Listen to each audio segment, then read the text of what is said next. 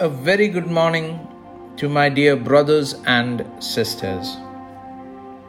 Today, I want to discuss with each and every one of you on the topic of waiting. How long, how long shall I wait? You would have asked that question to yourself. Waiting for things certainly makes us very impatient, and especially when it is something that we have been praying and waiting for for a long time. Many a times we try to deal with the waiting process based on our experience and understanding of it. Let's take pregnancy itself. From the time a couple comes to know that they are pregnant, there is a waiting period of nine months to see the baby. Anything earlier than that, it is said to be premature, or in other words, not fully formed. What happens in the waiting process, my dear brothers and sisters, is our character gets refined. If we see in the life of Joseph, from the time he was sold until he came out of the prison, his duration was 13 years of waiting.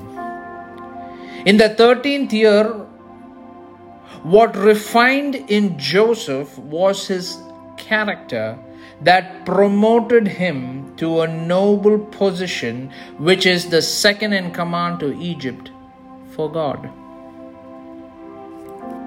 If we see also in the life of Abraham, we see he had to wait for 25 years for his promise. And in the process of his waiting, God was refining him to the noble position which he has given him, that is the father of many nations.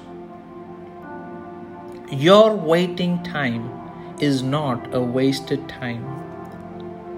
Trust God in the waiting. He is refining your character like Joseph, like Abraham, and preparing you for the noble positions that you will hold for Him.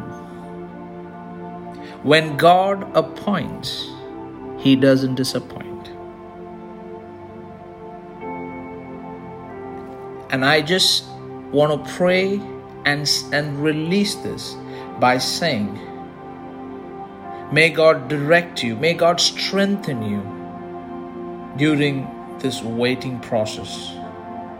Because when you come through, you will see yourself soaring high through all of it. In Jesus' name, Amen. God bless you all abundantly.